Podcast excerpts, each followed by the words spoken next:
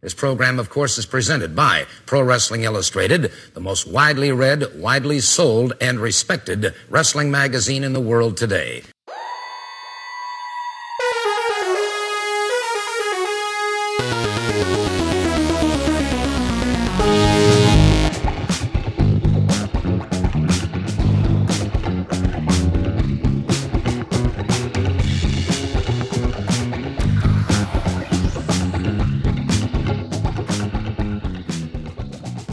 Pro Wrestling Illustrated podcast. I'm your host, PWI senior writer Al Castle, back once again with my co-host Brian Solomon. How's it going, Brian?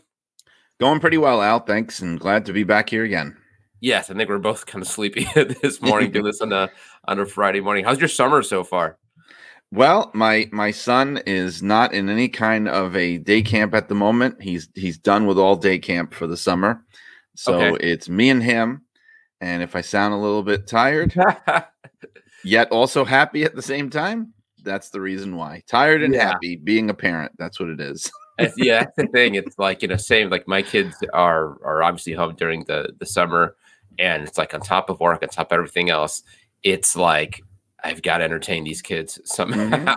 You know, You've got to break up the day. Yeah. I can't just ignore them all day. You know, I mean, like, I know I don't judge people. I know there's some parents that just put them in front of a TV for eight Right. hours or in front of a, an iPad for eight hours. I just can't, in good conscience, do it. A couple Same of here. hours, sure. I stop at then- seven and a half hours.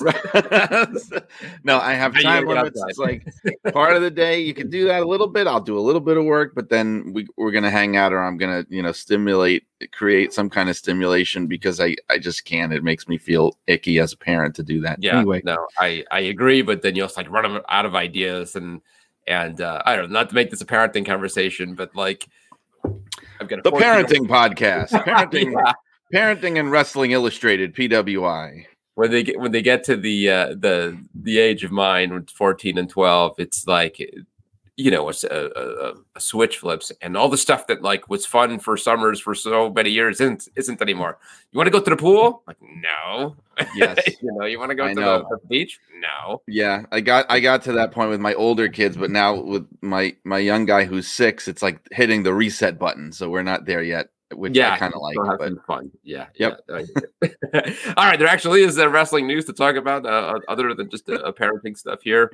Um, and a, a little later at the end of the, of the show, we got a fun interview. It's been a while uh, since we've didn't done one of these. This one's kind of a short one. It was part of a uh, a, a promotional kind of junket day for the new season of Heels, um, the uh, the drama series on Starz um, that is a kind of uh, a fun fictional telling of a, a pro wrestling territory and um, a family uh, that runs it.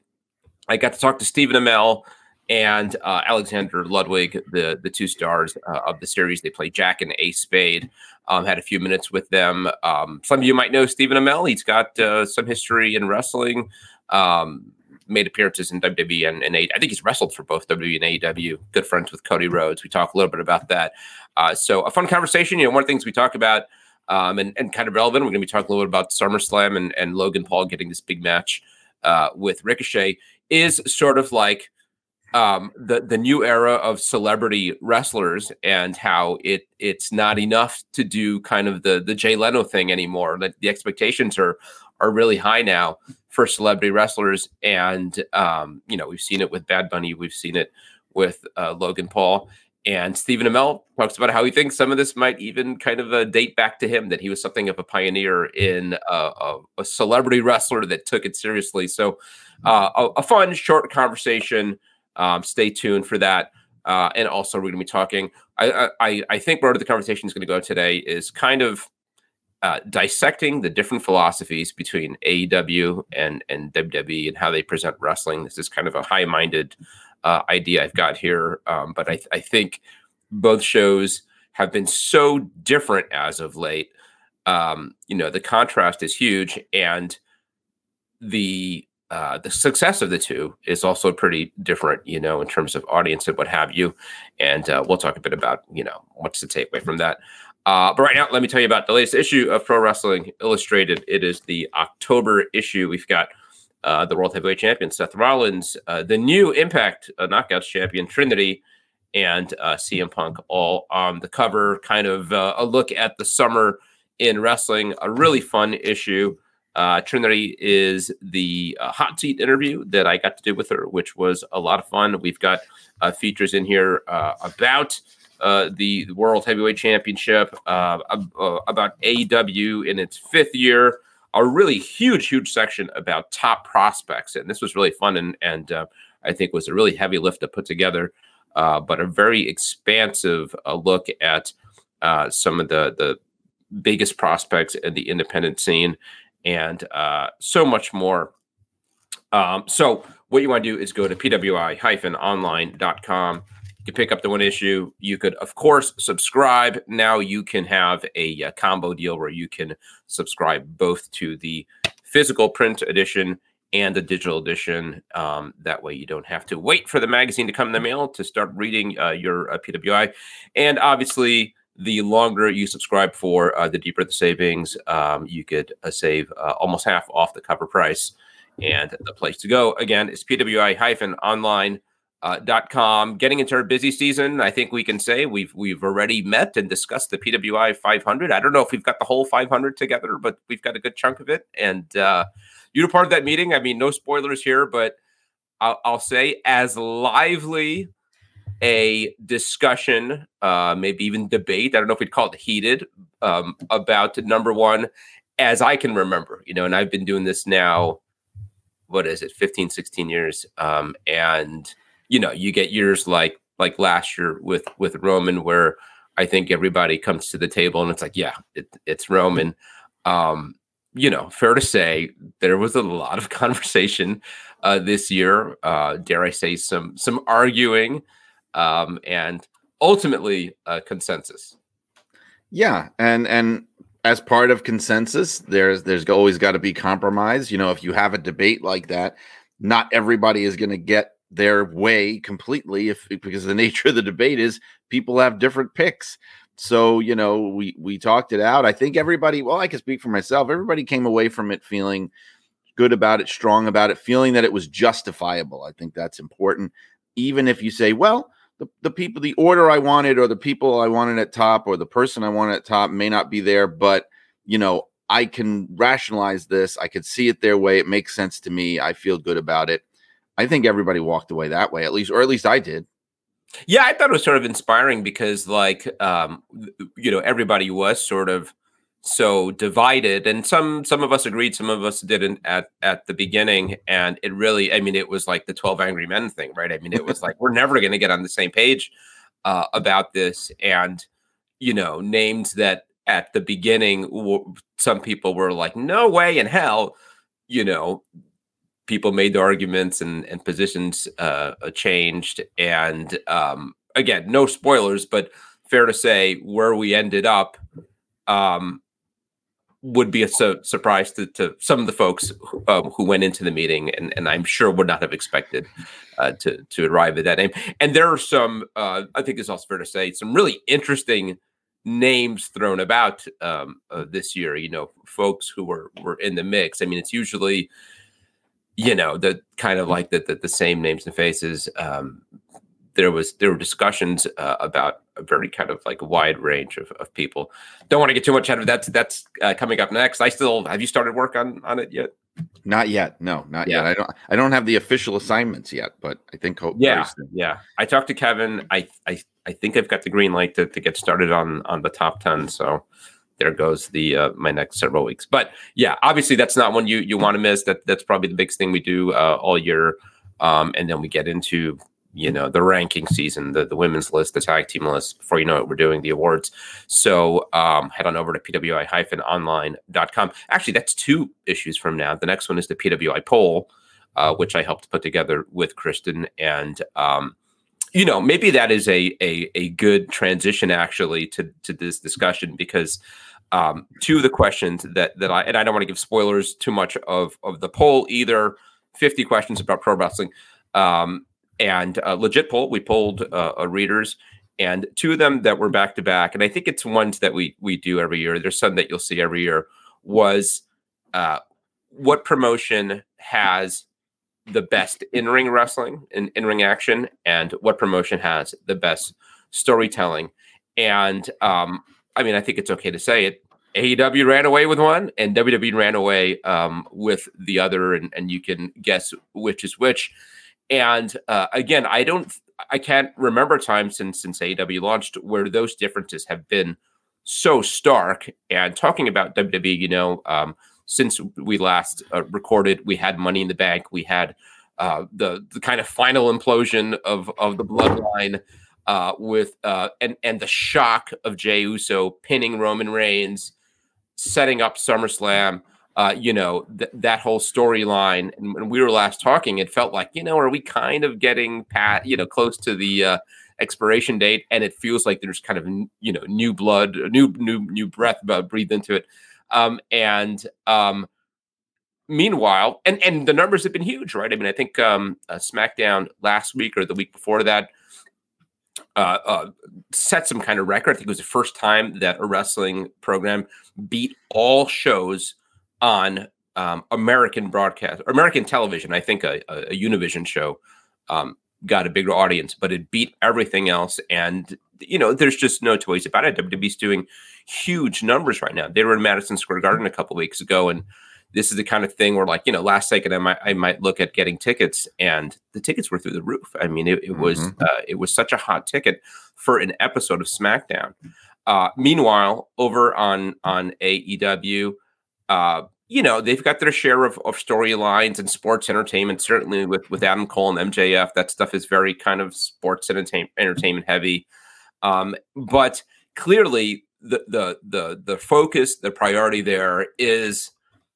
like star ratings, right? You know, and and um, you know, to that end, they've been doing great, right? I feel like every other week they've got a match that Dave Meltzer's calling the best match of the year. You know, we saw it with um, uh, Kenny Omega and Will Ospreay at Forbidden Door. There was a tag team match mm-hmm. last week on Collision. Was uh, Jay White and Juice Robinson versus FTR. That was you know another hour classic.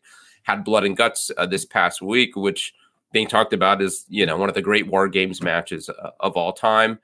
I don't know what it's worth. You know, I mean, I think um, um, Dynamite had a, by its standards, had a pretty good number um, this week. But we've talked about how certainly Collision isn't setting the world on fire.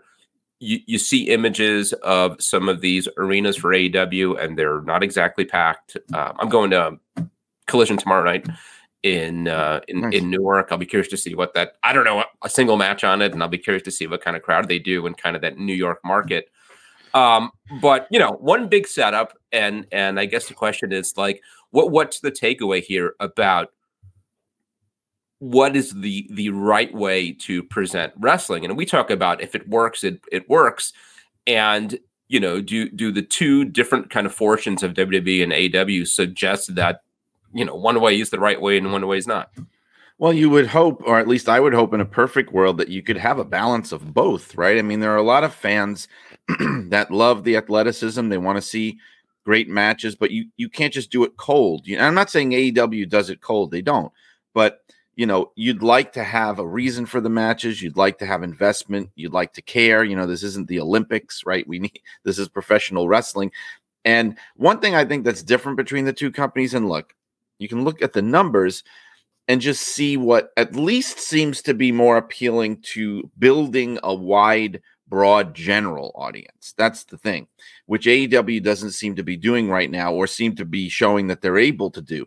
They have their core audience, they have their, you know, X hundred thousand people that would watch a test pattern if they put it on, right? The, the. Those people are there, the 800,000 watching Dynamite or whatever it is, half a million watching collision. And I think, but I think if that's what you want to do, great. But I just my my understanding, what I don't understand is if you're in the business at that high level and competing at that high level, and there's that much money invested, this is not an indie. You know what I mean? Why wouldn't you want to grow your audience beyond that? That's the thing. Sometimes I get disheartened by the WWE audience, which seems to sometimes send the message of like, hey, you know what? If you want Vince, you could just do a two-hour show of talking, and we would love it. You know, like I was, I was shocked at what happened with the Garden SmackDown because you're at matches or something, right? right. There were three matches. Now they they gave them a dark match, world heavyweight title match for the live crowd, But if I went to that show again, whatever, I'm a, I'm I'm a middle aged man. Say what you want to say. If I bought tickets at that price and went to Madison Square Garden to see WWE, and I saw three, even four matches, it's sitting there for what was probably for them almost three hours, I would be kind of pissed off. No matter how compelling those bloodline segments are, and they are, um, I think they're leaning so heavily into it now because of the great response that they're getting that they're saying, "Great, let them sit there, let them let them talk for a half hour. This is great TV. People love it. You know, why should we rein it in?" I get that. Again, like I, I wish there could be some kind of balance because then I see things like, you know, there was this thing that made the rounds that Vince Russo on his podcast was talking about where it's almost like he's doing like a victory lap saying like see i was right you know people don't like wrestling people want drama and characters. And it's like, to me, he represents an extreme of that thinking where he's like just saying uh, the matches need to be really short. People don't care about him. This is really essentially what he's saying. Like, just move on, give them characters, give them drama without understanding that the matches are a major part of the storytelling. The matches should be where a lot of the drama is. So you can't just have promos and segments and vignettes. You can't build angles and storylines and then have the matches be an afterthought. That was the mistake I feel that he made 25 years ago, which was great for a couple of years and then imploded because it's not sustainable. So I think there's lessons to be learned here. You know, if you're doing a pro wrestling show, you have to build it around the idea of pro wrestling. I'm not saying again it needs to be like the Olympics where or, or like UFC where it's just matches. Obviously not. But it needs to be built around the idea that the matches are where the feuds are settled and and where the programs are built around and the grudges and the titles like everything else is is the salad dressing or the window dressing or whatever analogy you want to give. So i'd love to see it's a complicated answer to a complicated question. I'd love to see a balance. However you can't argue with wwe's success right now and i think that aew if they want to you know really compete at that level, they have to take that into account because look, that's what that is what Vince established in the 80s. You know, I mean, wrestling was huge before Vince. We don't want to feed into that myth that, you know, wrestling didn't exist before Vince. In the territory days, you know, they had their their sections and regions and fiefdoms that did really well, but nobody had broken through on a national level.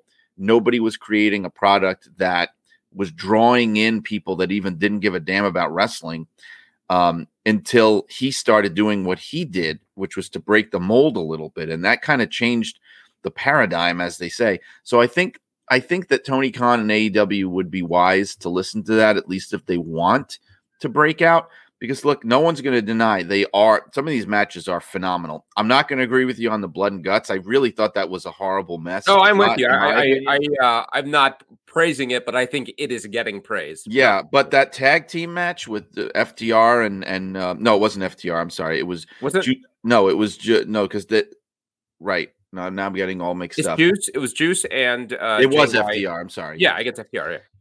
Yeah, it was so great. I couldn't remember who was in it. Right? F- FTR versus versus uh, Bullet Club Gold, Juice Robinson right. and and and Jay White was amazing. Like one of the most incredible tag team matches I've ever seen. Kenny Omega versus uh, Will Ospreay again, an unbelievable match, very possible match of the year candidate. For people like us, I love that stuff, and certainly for people who listen to this podcast and read PWI. I think those are the more kind of serious fans, the really dedicated fans where wrestling is part of your lifestyle, right?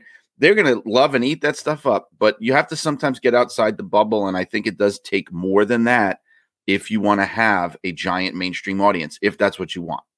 Yeah, I mean, I, am probably oversimplifying it by saying um, or, or suggesting you know, there's the one company that does the the storylines, the drama, and there's the other company that does the the wrestling, the work rate. You know, in reality, there's tons of great wrestling on on WWE.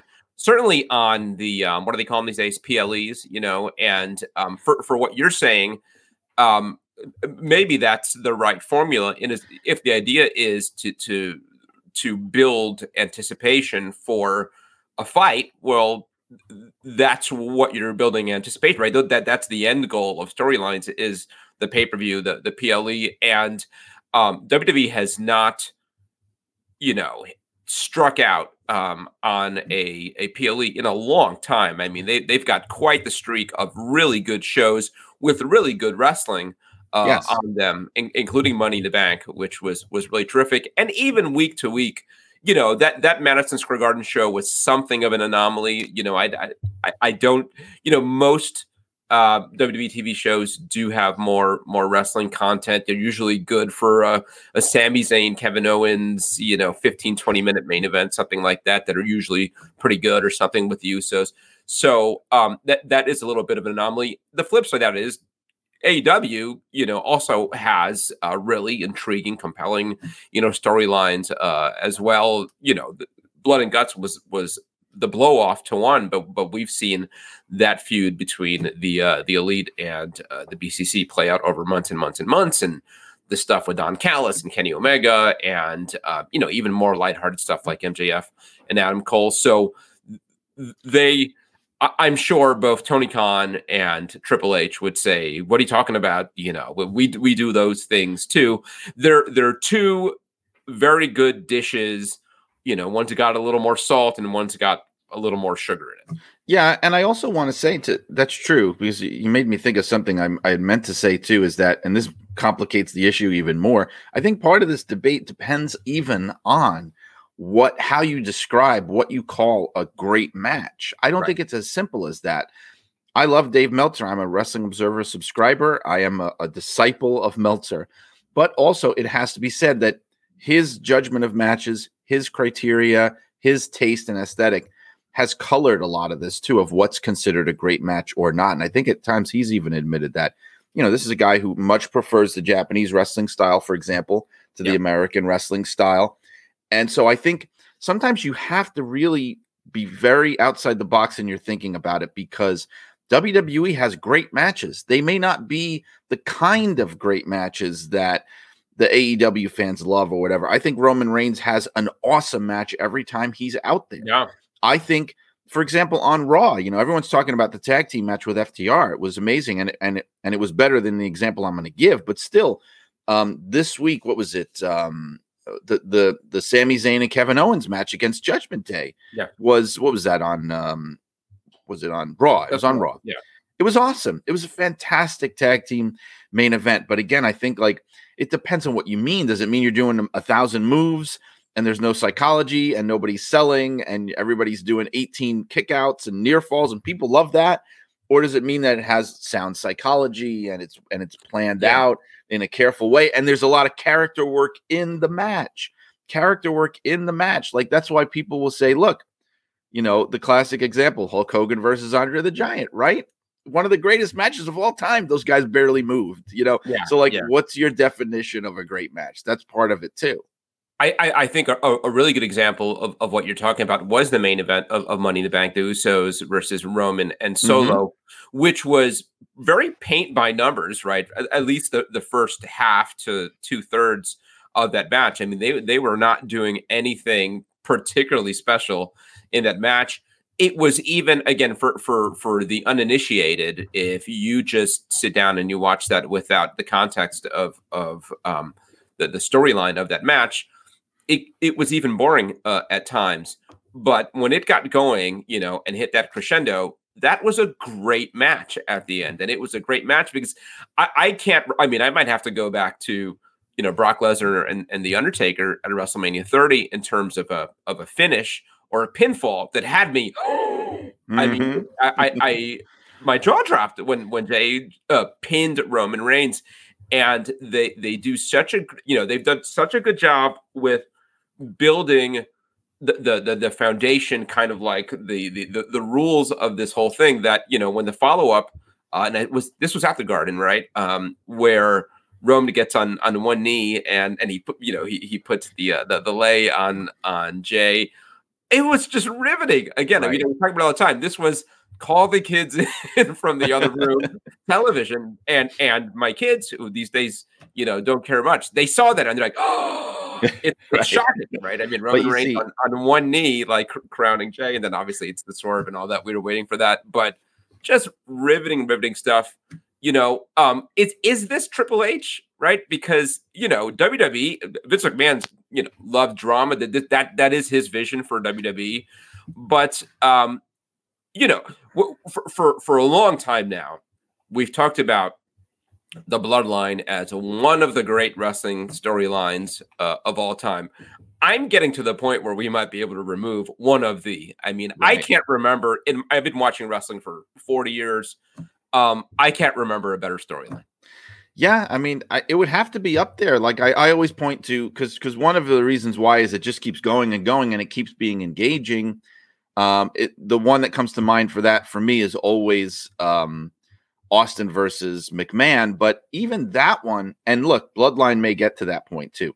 Austin versus McMahon, people don't remember the bad stuff. People don't remember yeah. how it went on. It went on too long. And, and, and, what were the payoffs? Really, I mean, right. they had some matches, but but um, yeah, I mean, I think that was more like an era, right? I mean, yes, th- than a specific yes. storyline, right? I mean, uh, because uh, yeah, there were there was a lot of stuff there that, that wasn't very good.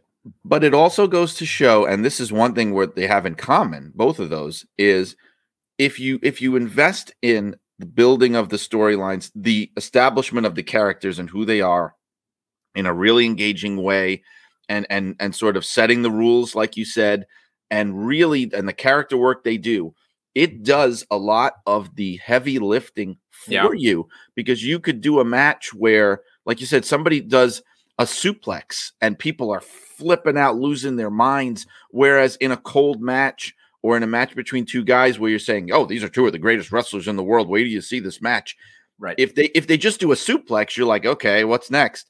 But you know, you, it, you know what I mean? Like it does the yeah. work for you. Whereas if you're not doing all that and you're just relying on, and I have air quotes like great wrestlers and great wrestling, if you're just relying on that, you have to work a lot harder and you see how they do you have to really work a lot harder to get people to care and get people that, invested you know uh, that makes me think of of uh, uh, bryan danielson and okada which i thought well this has to be like an eight star match or something. You're talking about two of like the very greatest, and it was good. It was like it was a it good was match. Good. It, it was okay. It was and the best know, match of the night. And you know, an example of that, look, because I don't want to sound like, oh, we love WWE, we're bashing AEW.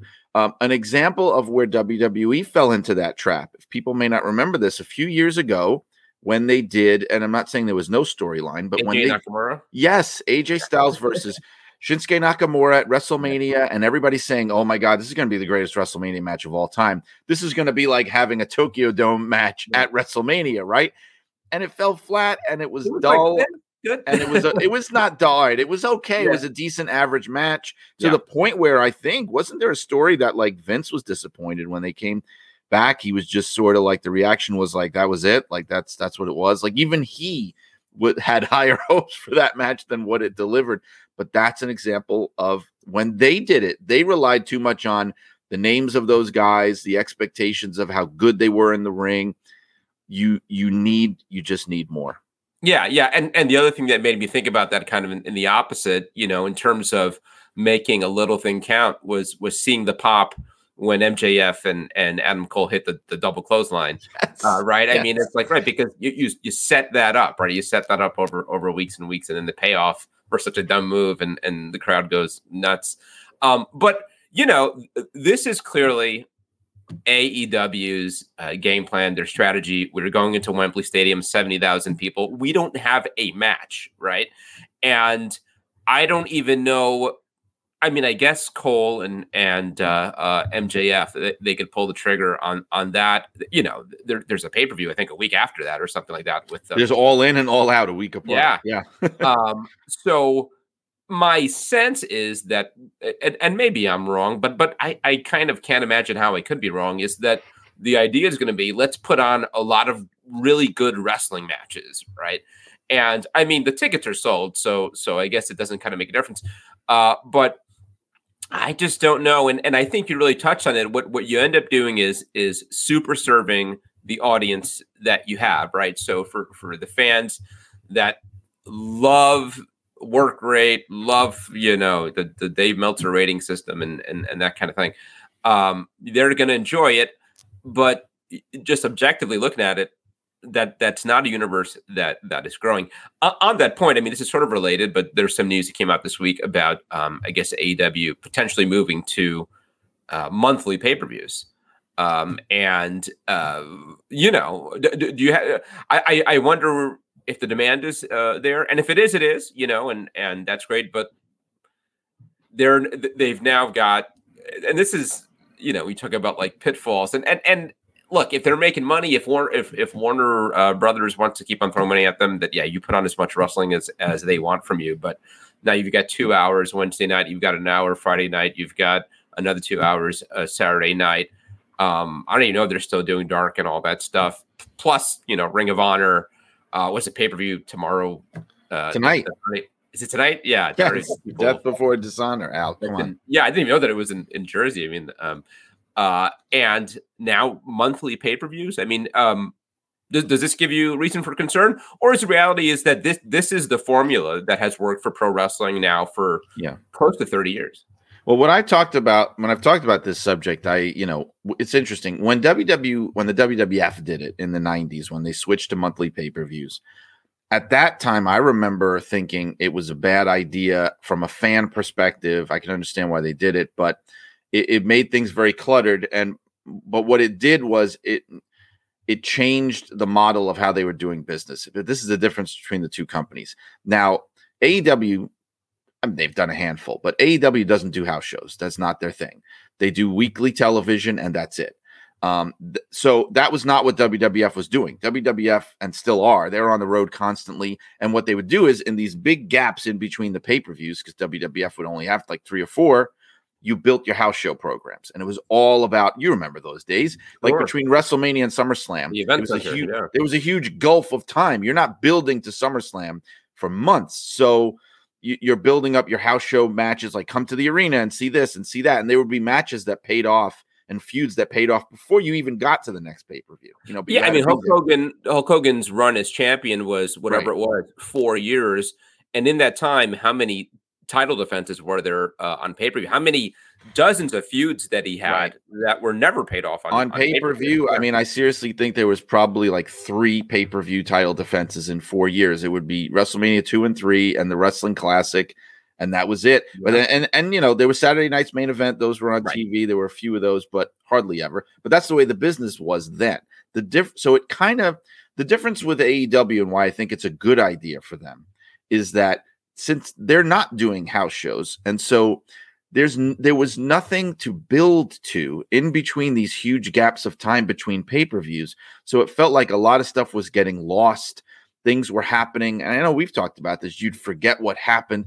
It, there was this huge gulf of time in between giant shows and so they would do things. They would try to make the dynamite seem more special. They would have like themed dynamites and things like that because otherwise it just seems like stuff happens, matches happen, and then you forget about it the next week, which has been a big problem with AEW because they don't have anything else to build to. They're not building house show programs. So all they're doing is focusing on the weekly television. So because pay per views are television, um, I think it helps because then you have these giant TV shows every month or every other month, let's say, that you can build to, that you could have as your destination.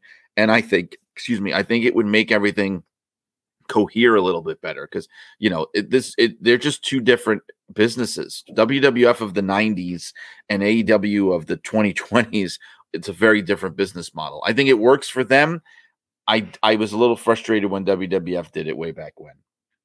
Yeah, eh, yeah, I think I, I largely agree, and and if anything, you know, one of the problems that AEW has is that it it feels like it you know, and it's the kind of thing that that that maybe down the line you regret complaining about, but I just feel like it's really far between pay per views. Yeah, and um, and and and what's stranger is even with those huge gaps, sometimes or, or often they're they don't really kind of kick into that third gear promoting a pay per view until two weeks out or something like it. So you really have months of television where you don't want to say it's sort of like directionless, but sometimes you do wonder like you know, all right, so so what is the next big feud for for MJF or right or, or what have you? Um, I don't think there's a I don't think there's a downside to AEW doing it. That's what I'm trying to say. Like with WWF, there was an upside. There's more pay per view revenue. It's great, you know, of course.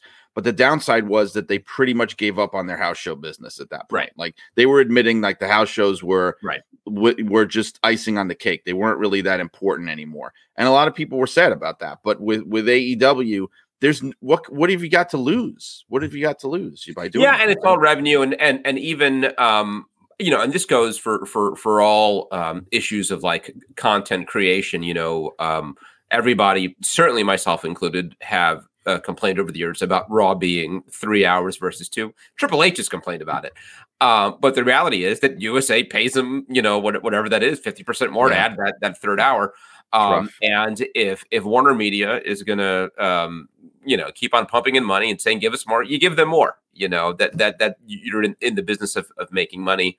Um, and you're right. I mean if if there's interest in monthly um, pay-per-views even if each one maybe doesn't draw as well as the quarterly ones do it i mean there there's probably going to be you know less interest in in each one.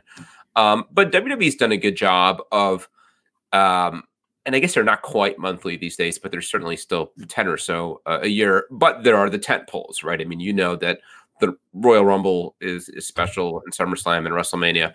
Um, and AEW now has whatever it is, four or five years of their own tent poles.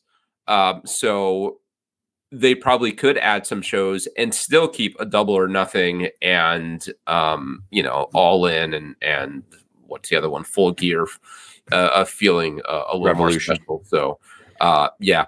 Um, one of the last things on on on AEW. Uh, a, a lot of uh, a talk over the last couple weeks about these banned moves, you know, and and again, th- this sort of like seems to be uh, kind of a contradiction of again wanting to go all in with the action and and the physicality. Um, you know, certainly we saw it in Blood and, Gut and Guts, um, and yet at the same time, you know this kind of laundry list comes comes out of all these things that that uh, you're not allowed to do. I gotta say by and large it seemed perfectly reasonable uh, uh, to me. You know it seemed like responsible stuff. Don't don't go fight in the crowd. It, it seemed like a lawyer went through it right? You know uh, and and for for good reason.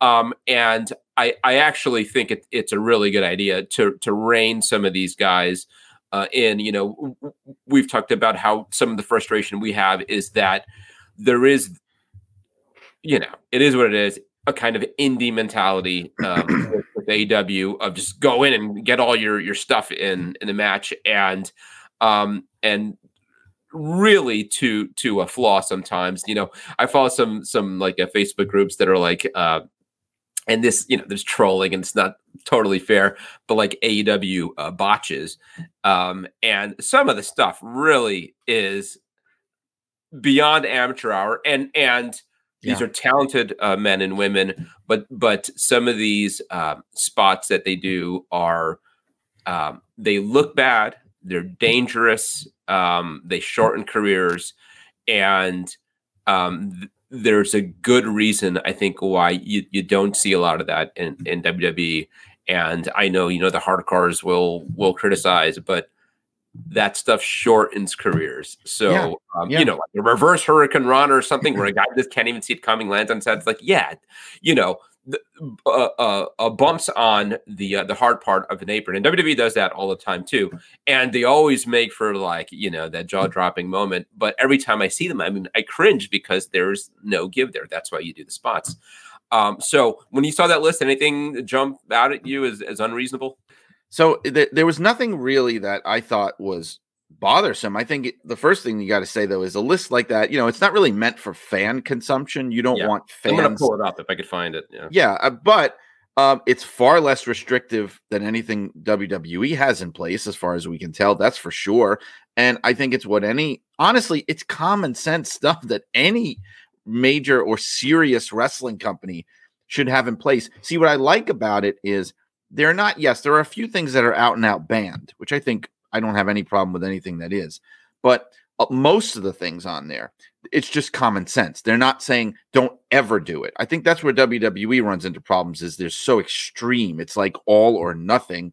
uh, and I don't mean you know where it's like you just never do this, never do that, never do this. With the AEW list, it's more like let's talk about it. Let's decide if this is the best time well, to do clearly, it. because you know I'm looking get it approved now, you know, and and and blood and guts would seem to like have no, violated almost all of these. Not really, because it's like I'm sure they followed the guidelines by saying we're going to clear all this, we're going to plan sure. it, we're, we're right. going to get the green light. That's what's built into the guidelines that I like because it's not just where they're saying the source of this, I think, is not just where they're saying we there's all these things we shouldn't do because they're terrible and they're dangerous or, or they're bad business. The source of it is also people looking at the shows and probably saying, this is all over the place. This is very disorganized. You shouldn't have like four different people getting color all over the card. And if we're going to have somebody in the main event do this spot, this crazy spot, why would we have somebody do it in the opening match? Like, I think a lot of it is that let's get everyone on the same page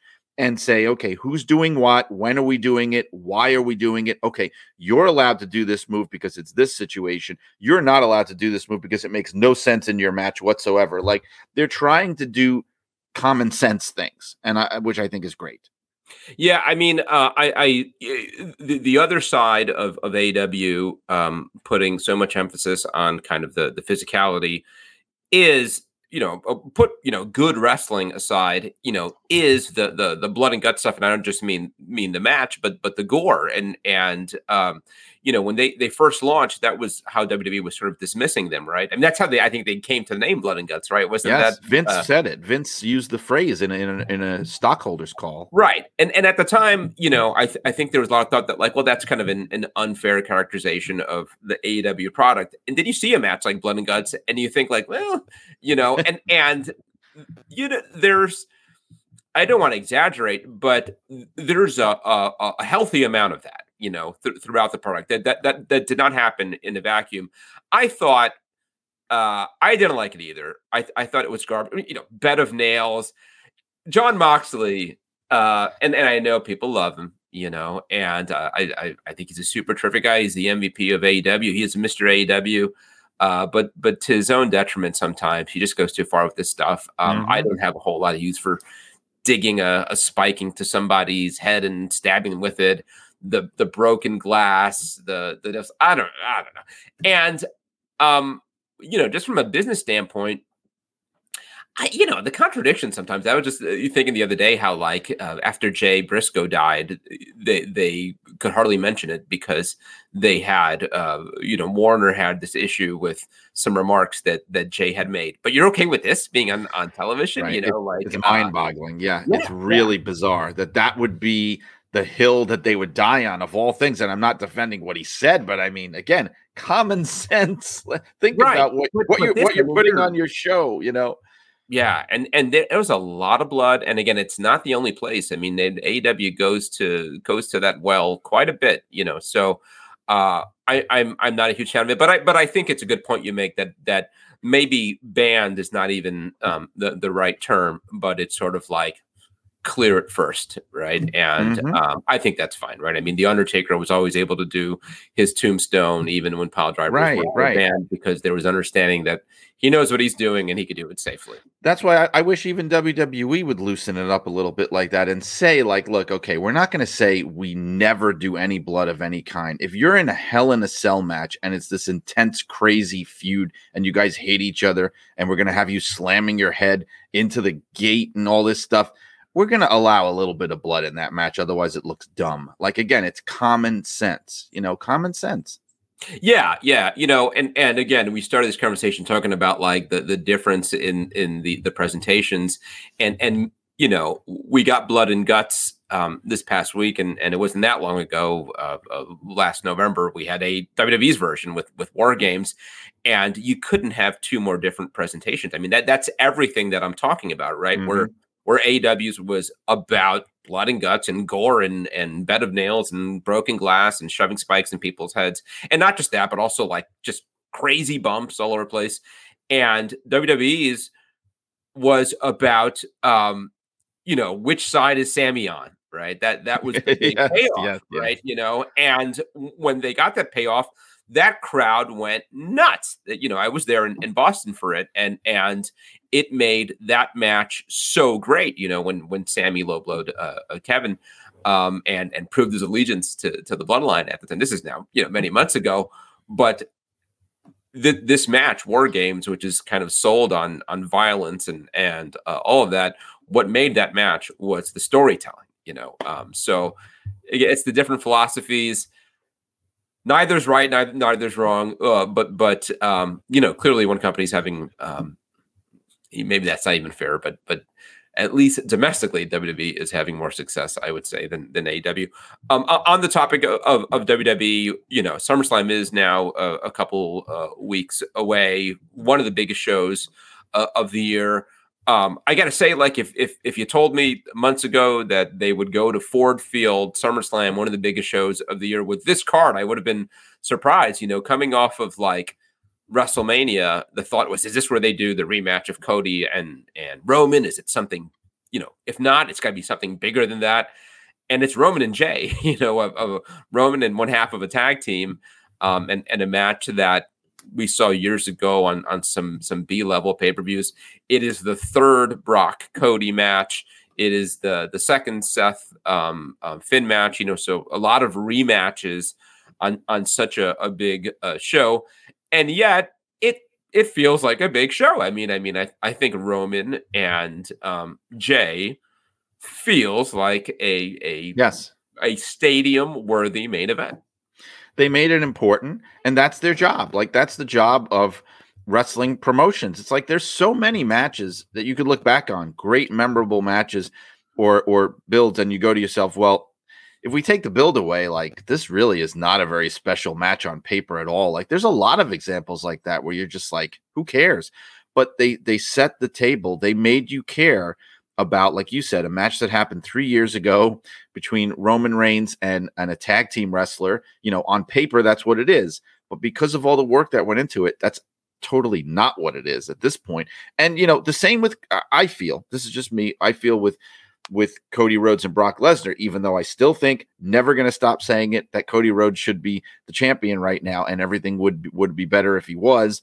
Um, they've made people care about this. It makes sense. It's the rubber match now.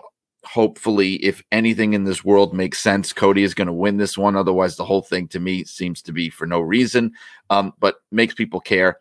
I don't know so much if I'm on board with the Seth Rollins and Finn Balor thing. I don't feel like I need another one of that or I need that to happen again as much.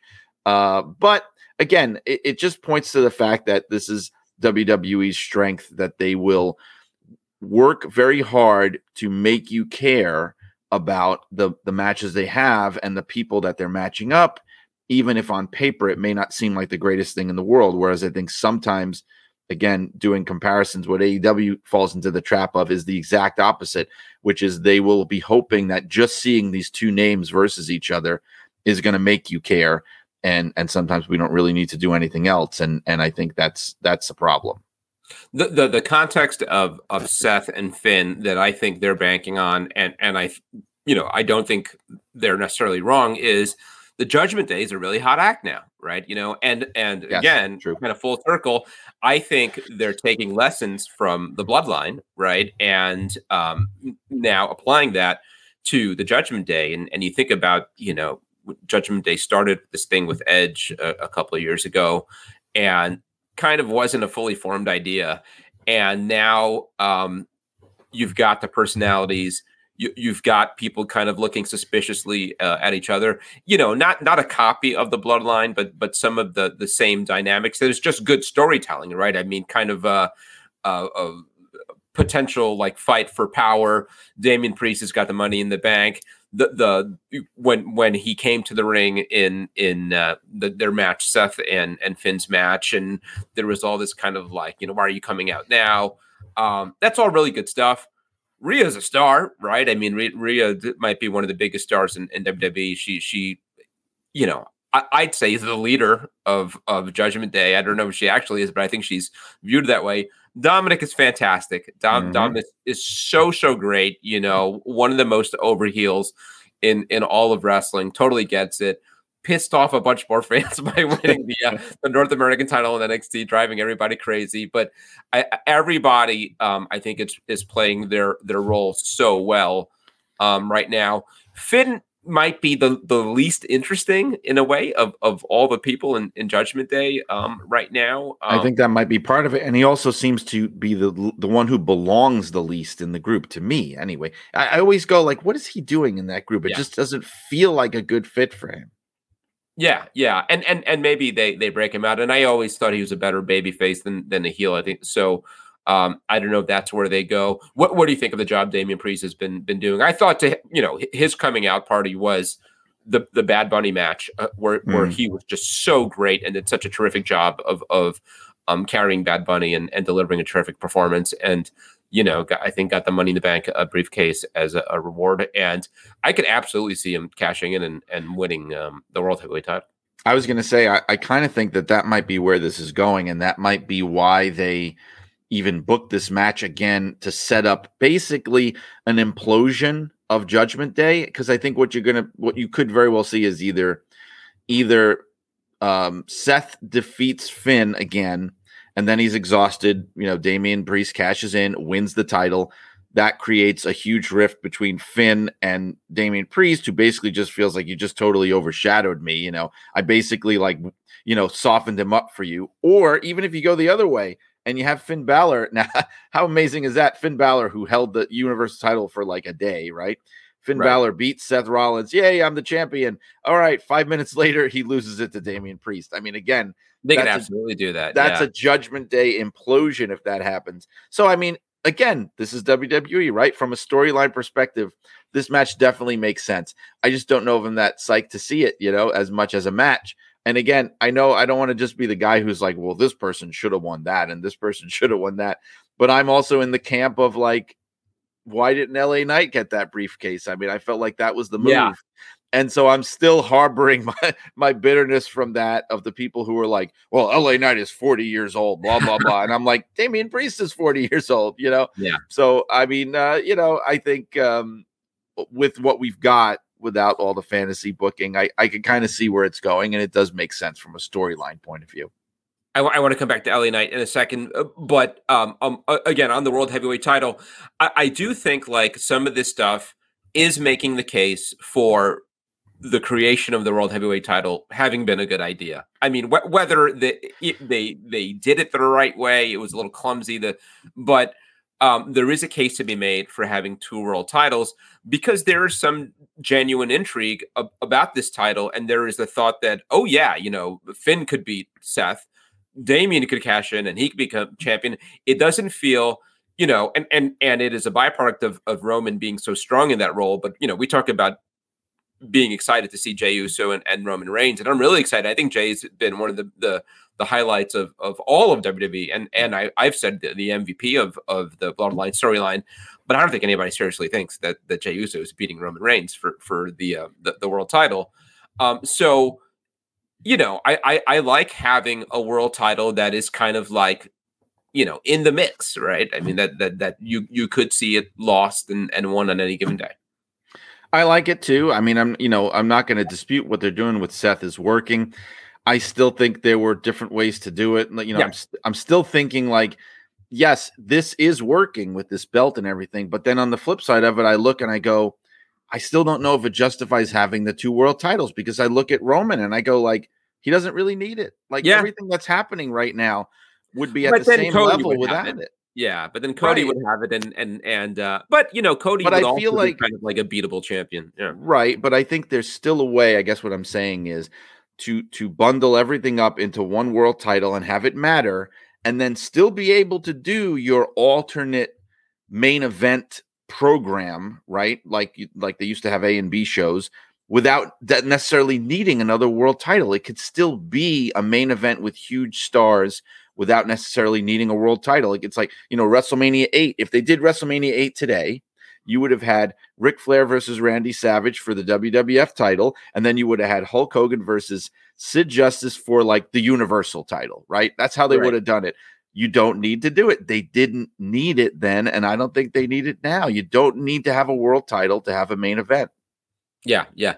Going back to LA Knight, I, I have a feeling we may disagree some here. it, it is fascinating with what's happening with him, and um, you know, we when when we were were raving about the NWA a couple years ago. He was one of the the yes. real highlights. I mean, that's that's. I know he was on on Impact before that, and that's where I first um, saw him. But the first time I really took notice of the guy was was in the NWA uh, as Eli Drake, and it's it's essentially that character. I mean, there's not a lot of change. He's he's doing the Eli Drake character, which is just him, um, and it's getting over huge. I mean, there, there's no um, no doubt about it. But um, I gotta say, I don't know that I'm completely sold. Um, you know, I don't I, I don't know how much of it is um you know, I know what the word is for, you know, mass hysteria. you know, I just think it's like it's become a thing. And so that's how people get over though. Yeah, but um I don't know. I like the guy. I think he's super talented. Um I I don't see him in in a main event role in WWE. I don't see him um you know, could could he could he get a, a main event um match here or there. Yes, I, I think he's better than than his current positioning, and I think he's going to move into a position that is more suited to him, um, an, an upper mid mid card uh, act. Uh, I I don't see him at at the tippity top of of WWE. Right, but no, and I I don't disagree with you, but I also think that's the mistake that people are making who who are dismissing him and saying, "Well, you can't build around this guy. He's 40 years old. He's this, he's that. How many more years does he have in the tank and whatever?" I get that, but I I'm not even saying that he doesn't need to be the guy. He doesn't need to be like Steve Austin or you know, he doesn't need to be somebody. He doesn't. Well, a better example is John Cena. He doesn't need to be a John Cena who's going to be like the top guy for 12 years or whatever. I'm just saying, you know, break him through definitely establish him as a bona fide main eventer where he's a guy who's in the mix. He's a guy who fans see at, you know, give him a world title reign or two, like establish really? it. Yes, absolutely. Establish yeah. him as somebody who's in the mix. I'm not saying he's going to be the the guy. Like I look at a Cody Rhodes and I go, he could be the guy that carries the company. I don't necessarily see that for LA Knight, but what I do see is a main event player, a guy who's no. up there with the rest of them, who's at the level of a Seth Rollins and a Roman Reigns and a Brock Lesnar and a Cody Rhodes, who's like in that rarefied air. Absolutely, yes.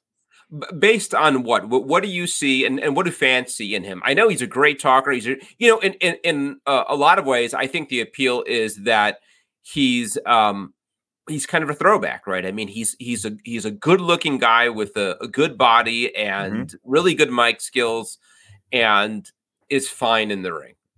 Right. He he's the example of the, he's the classic WWE star. It almost makes you wonder, like it's like where's he been all this time? You know, what took yeah, him so long? Him years ago, and and and Vince McMahon had him last year to wanted him to be a manager. Right. Uh, he's because I, I think he might be a little on the small side. Maybe that's that's usually what they say to the guys that yeah. are a little on the small side, like the Adam Coles and stuff. I think he's tailor made for their product. Okay, you know, yeah, he's not going to have the five star matches every time, but to me, he's somebody like, and I'm not saying he's The Rock or Steve Austin, but he combines elements of what made those guys work. And I know like Kevin Nash kind of had a whole thing where he was citing that as a negative on his podcast, like that he's derivative or that he's a knockoff or a ripoff. And I don't deny that there's elements that are in there, but everyone does that. Everybody takes things from other people and make it work. Like I think what people respond to him about him is his confidence. He has yeah. a kind of a swagger about him. He's got very, you know, good catchphrases. You can't deny that those things they work. Getting people to respond to that kind of stuff. I mean, look, I I personally hate this, but half of what Seth Rollins has going on right now is that people like to sing his song. I mean, like that's yeah. a major part of why he's so over right now.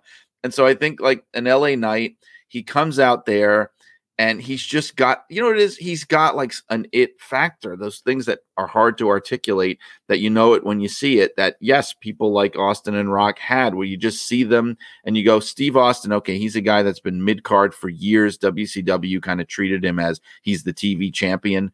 But he's got something that's not being capitalized on and I think I'm not saying that LA Knight is Stone Cold Steve Austin, but he's got something in that regard that like has been overlooked for years and years. That just he walks out there and there's a connection with people. There just is.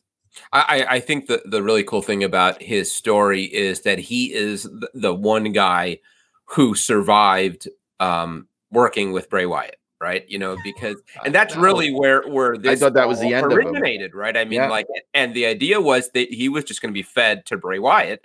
Um, and and even when they picked him as like the, the the first like opponent for for Bray in this latest run, it was like really LA Knight that it was so odd, but he got camera time and he got mic time and and he stole those segments, right? Yeah, and, then- I think that's when the bloom was already coming off the rose with Bray Wyatt was because Right, of that and partly. they had the horrendous match at, at the at the Royal Rumble, and then Bray's gone, and everybody, you know, I was I was in, uh, you know, the the the bigger place that even more than than Money in the Bank, um, that, that I thought was a, a, a huge mistake was the uh, the Andre the Giant Memorial Battle Royal in L.A.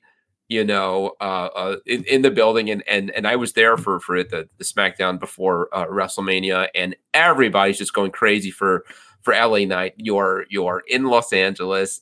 You know, does Bobby Lashley really need to to win that battle royal? It, it doesn't mean much of anything, but it, it would have been an you know a, a little feather in his cap and, and giving him a little boost. That that was um Yeah. and and that's the kind of thing that you could absolutely give to to LA Knight. Of course, Bobby Lashley shouldn't have even been in the battle royal, let alone you know, win it. Because Bray Wyatt, another guy who did Right. who did not survive uh, Bray Wyatt. Thanks so much, Brian. Uh, before we head out of here, and I'm, I'm sent to the interview. Uh, uh, anything pr- promote? How's how's the Gorilla Monsoon book coming? It's going really, really well. I, I actually am excited to say I was just able to interview Bret Hart for the book, Mm, which is that is that Right. was such a, a great thing. I have to thank Ross Hart for that because I'd been talking to his brother Ross for a while now. He was one of the first people I interviewed for the book and who I knew through mutual friends, and he was able to connect me to Bret. And um, I'm I'm even hoping. Well, I, I don't even want to jinx it, but I'm hoping that there might even be a chance that he might be able to write the forward to the book. oh, Because wow. as people know, the connection is that Gorilla Monsoon gave him the nickname execution, yeah. excellence of execution. And not only that, but when we got to talking, you know, I really learned how much Gorilla Monsoon really championed Bret Hart in the company. He had a history think that with came through in, in the Yes. commentary because you know Br- Bret was um, very much a mid carder. You know, we talked about Jey Uso, half of a tag team, and whenever Gorilla was on commentary, he really you know made the point that this guy is something special. yeah, even when he was a heel and even he, when he was part of a tag team, he still put him over. He, you know, he had a history with the Hart family. If people people may not know, um, in early in his career, Gorilla Monsoon wrestled in Stampede for Stu Hart, and there was a cl- and he he he like got stretched in the dungeon by Stu Hart. Like there was a connection there, and he never forgot it. He always put over the Hart family on commentary. If people remember, like he always talked about Stu and Helen Hart, and to the point where he manifested it almost into like a storyline. He constantly talked about them. So anyway, like I, I was very, very grateful to get a chance to talk to him about what Gorilla meant to him. So that'll be like one of the cornerstone interviews of the book for sure. I'm in the process of just transcribing countless interviews right now. So I'm hopeful that very soon I'll be able to start the actual writing of the book, which, you know, as people, anyone who's written a book like this knows, it takes a long time before you get to that point. So I'm getting there. Are, are you uh, an Otter.ai guy for uh, transcribing? So for the Chic book, I didn't use it at all because I tried it once and I was very unhappy with the results because it got all the names wrong and uh, so much of the wrestling gotta go over terminology wrong. Yeah. You got to go over it. So what I did with the Chic book is I did everything by hand and everything myself. It took a very long time. What I'm do what I decided to do this time is I'm using Otter AI to transcribe the interviews. I'm sure this is fascinating to people. I'm, u- Yeah. I'm using Otter AI to transcribe the interviews and then going back in them and running through them with the audio and fixing mistakes, which sounds like it takes about just as much time as before, which it probably does, but it's less mental anguish and aggravation than having to type out every single word yourself. So that's Yeah. what I'm doing now with the Gorilla book. Yes, I very much agree. I've, I've used it for many a, a hot seat interview, and usually um, the stuff that needs correcting is me and not the uh, the interviewee. I, uh, uh, Trinity is a good example. Everything she said came through perfectly in Otter uh, AI. My questions were a garbled mess.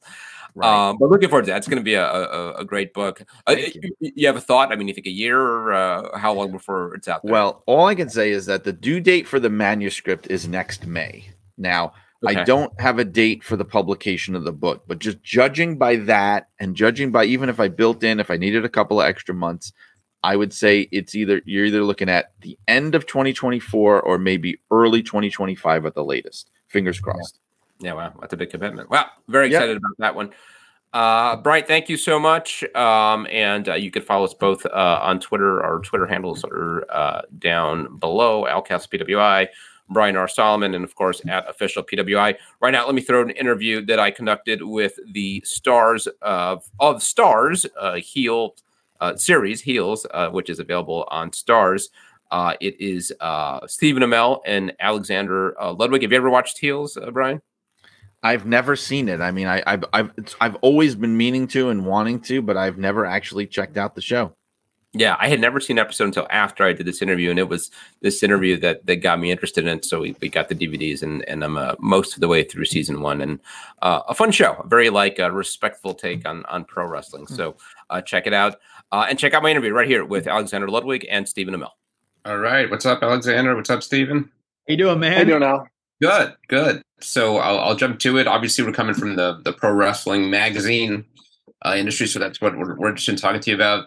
Uh, Stephen, you're one of ours. Uh, I think I think kind of uh, officially adopted into the pro wrestling family. But I'll ask you some some uh, both some wrestling related questions. You know, the, the, the one thing that I think is really fascinating about heels is this whole idea of um, how the, the person who's portrayed as a villain on, on television might be a decent person. The person who is uh, the baby face on television, maybe not not so much.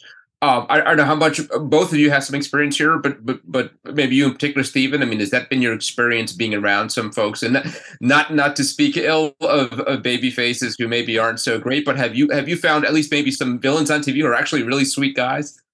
Yeah, no, it's listen. I've been so fortunate almost everyone that I've I can I, I, I, can't even really think of an exception. I, I at one point in time thought Roman Reigns was a little bit standoffish back in 2015, but I talked to Cody about it, and he was like, "No, no, no, that's it, that's that's his process. The guy couldn't be more of a sweetheart." So I've been very, very fortunate that any interaction that I've had in the business, um, you know, legends, Hall of Famers, new guys, up and comers, um, everyone is everyone's so pleasant and the moment that you do something or you show you do something either in the ring or in a public forum you show just a just a basically like a tacit amount of respect for the business it's like you're you're in forever and you're treated like you're treated like you're you're treated like you're one of them. And i'm sure alexander the next time that you go to a wrestling event just because of how i think how how how much respect this show shows to professional wrestling, you'll get the same treatment. Believe me, it's crazy. Yeah, yeah. And and Alexander, for for you, I mean, what what is that acting challenge of? Uh, uh, there being so many levels. On on one hand, being a hero to fans. On the other hand, having this other side of you uh, that maybe makes that so, something of a hypocrite. And you know, did did you watch wrestling to study where maybe some people um, have have been just that character? I wasn't really indoctrinated into like wrestling the way that that Stephen was, but I did watch it as a kid. Uh, like you know, Edge was my my favorite, and Adam ended up being mm-hmm. Viking. So we're we're very close friends, and I've heard so many stories uh, from him about his experience, including actually Dwayne Johnson as well. When I was 16, I remember him telling me stories of what it was like behind the scenes, or what it was like when you start shooting you know and and and and things don't go as as planned and mm-hmm. to me that was always fascinating um the characters that i've always been drawn to are are flawed and you know ace is dealing with a serious identity crisis so uh, both in the ring and in real life um, and I and I love that, and I think most people are flawed. Um, there is a good person in there, but you don't get to see it. I will say, in my experience, and I, Stephen has a lot more than I do uh, in in the pro wrestling world, but the the heels I've met are are and funny enough, actually in acting as well, they're usually some of the nicest guys mm-hmm. in the world, right? Um, yeah. So, it's it's pretty it's pretty yeah. funny how that works sometimes, but um, it's been such an honor, and I, I think you're all nuts. I tell Adam that too. I think this the, world is absolutely yeah. insane, um, and I have so much respect for everybody who does it because it is it's an art in its own way, and it's a huge performance. And it's uh, I mean, I can barely last you know five minutes, let alone. It's just the most pain I've ever experienced in my life, and and I'm here for it. You know, we want to do right by by the community the best we can.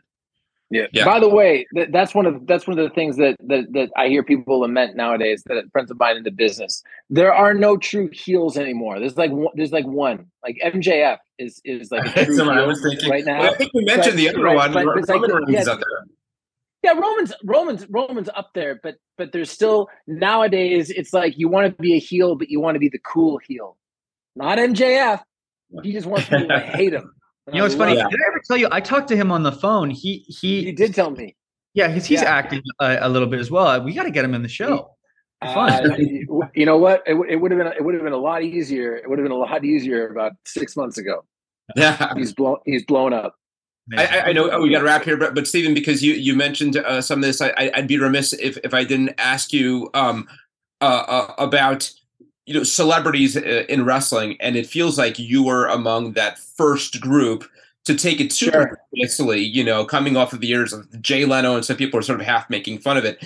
Now you see the logan pauls of the world and bad bunnies who are really pushing it to another level. You know what can yeah. you say about that and, and and why do you think that is that you've got this new breed of celebrity wrestler that will really go all in well, I'd like to think that I played like a I played like a small part in kind of in kind of shifting it. Right. I just think that wrestling wrestling fans and crowds have have always been I think they've always been quite sophisticated, but but now there's just no like there's no there's there's no fooling them.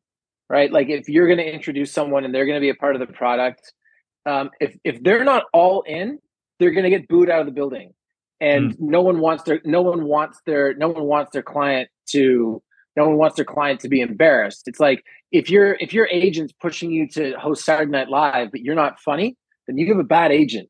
And and I, I just think that nowadays people, if they're going to approach WWE or AEW, um, they're going to have to be like, okay, well, here's the new standard, right? Like the standard is Logan Paul and and Bad Bunny. Um, like that's the standard. Are you up for that? Because if you're not, then just don't do it. Yeah, yeah. All right, guys. Thank you so much for taking a few minutes. Good luck on the show. Thanks, Thank man. You, man. Appreciate it. Take care.